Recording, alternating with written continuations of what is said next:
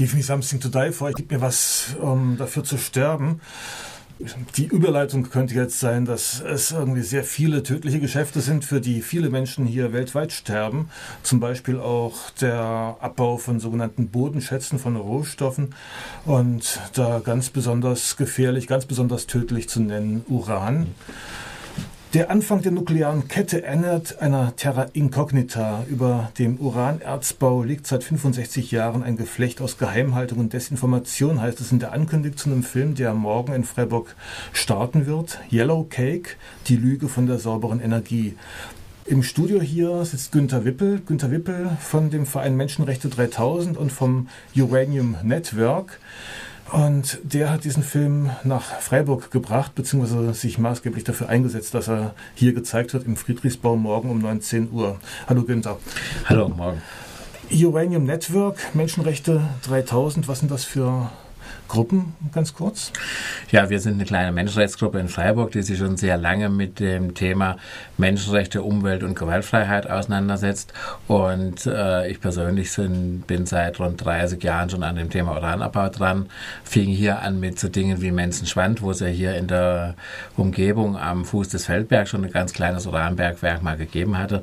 Und das hat uns dann natürlich weitergeführt und seitdem haben wir das Thema hier verfolgt. Der Film wird morgen vorgestellt in Anwesenheit des Regisseurs Joachim Tschirner. Du kennst ihn persönlich. Kannst du über ihn etwas sagen? Ja, ich kenne ihn persönlich, habe ihn im Rahmen dieser Filmarbeiten äh, kennengelernt. Und der Film schlägt sozusagen den Bogen von der Wismut, von dem Uranabbau in der DDR oder in der ehemaligen DDR äh, und den Sanierungsarbeiten, die dort stattfinden, geht dann aber in die ganze Welt, guckt, wo kommt das Uran heute her, wo sind äh, heute diese Abbaue in Australien, in Afrika, äh, in Nordamerika und schließt dann wieder den Kreis sozusagen in, äh, in den, mit der Sanierung der ehemaligen Wismut-Bergwerke in der DDR. Sanierung der Wismut-Bergwerke, wie kann man sich das vorstellen? Naja, das Wort Sanierung ist natürlich äh, leicht euphemistisch. Äh, es geht einerseits darum, diese optischen Dinge wie diese riesigen Halden und so weiter zu beseitigen und andererseits wird natürlich versucht, diese Kontamination, die durch diese Halden und die ganzen Tailingsbecken, also diese Schlammabsetzbecken, die da entstanden ist, äh, ist irgendwie äh, einzugrenzen und halbwegs sicher einzulagern. Ich sage das vorsichtshalber halbwegs sicher, weil wirklich sicher diese Materialien auf die nächsten paar tausend Jahre einzulagern, ist fast unmöglich. Und interessanterweise kam gerade ein Artikel äh, raus, wo der Betriebsleiter von äh, Wismut selber sagt, wir sind damals, als wir angefangen haben, so vor ungefähr zehn Jahren, von einer endlichen Aufgabe ausgegangen. Äh, heute wissen wir, dass dem nicht so ist. Also man weiß bis heute nicht wirklich, wie lange beispielsweise verseuchtes Grundwasser oder Wasser aus den äh, Bergwerksstollen und Schächten abgepumpt und gereinigt werden muss und so weiter. Die Bundesrepublik hat inzwischen ungefähr sechs 6 Milliarden Euro dafür ausgegeben. Und ja, Tendenz steigend, Tendenz nicht Richtig. abzusehen, wie lange es noch weitergeht. Der Film, sagst du, beleuchtet auch andere Uranabbaugebiete weltweit. Ja. Also in der Wismut wird jetzt nicht mehr abgebaut, in Deutschland, soweit ich weiß, auch nicht. Nein. In Australien, in Nordamerika und ich weiß nicht wo überall noch gibt es Uranminen. Was kann man darüber sagen?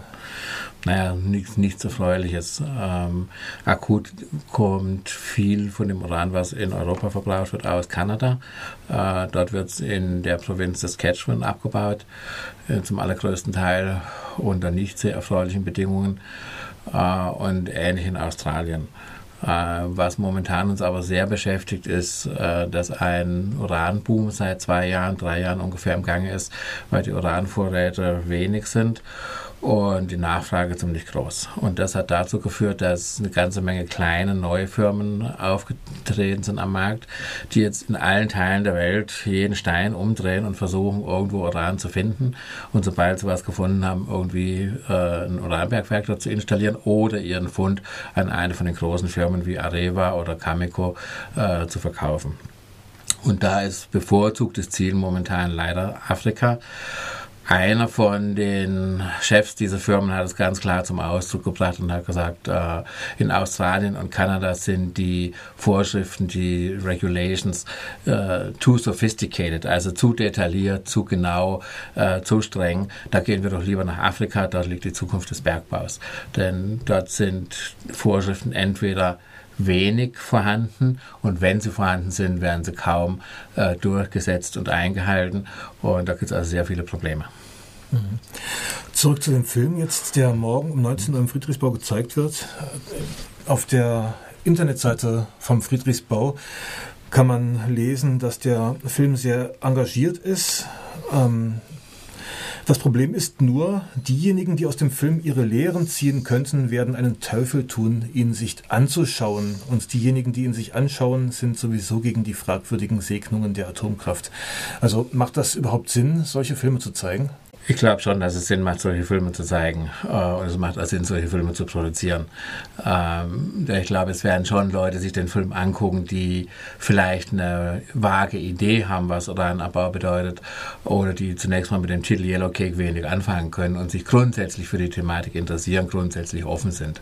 Natürlich ist das Problem, äh, dass sich solche Sachen tendenziell Menschen anschauen, die schon etwas äh, interessiert sind und eine gewisse Meinung haben, aber ich denke, es macht auf jeden jeden Fall einen Sinn, solche Filme zu zeigen, weil selbst äh, Bundestagsabgeordneten, die wir mit dem Thema äh, konfrontiert haben, die wussten allgemein, ja, ja, das ist schlecht, aber als sie dann von Augenzeugen aus Afrika bei einer Tournee hier äh, vernommen haben, wie es da wirklich aussieht, waren sie ganz entsetzt und haben gesagt, wir wussten, dass es schlimm ist, aber wir haben keine Ahnung, dass es so übel ist.